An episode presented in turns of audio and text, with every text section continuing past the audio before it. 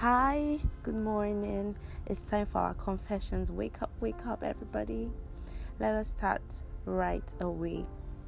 The Bible says in Hebrews 4:12 that the word of God is quick and powerful and sharper than any two-edged sword, piercing even to the dividing asunder of soul and spirit and of the joints and marrow and is a discerner of the thoughts and intents of the heart. I declare that the Word of God is working in me, in every fiber of my being, in every bone of my body. Amen. As I receive the Word of God into me, it travels through my entire spirit, soul, and body.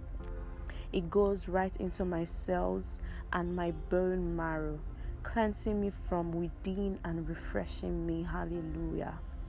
The law of the Spirit of life in Christ Jesus is working in me. Eternal life is traveling through my being, energizing me from within. I cannot be diseased because eternal life is in my blood. Greater is He that is in me than He that is in the world.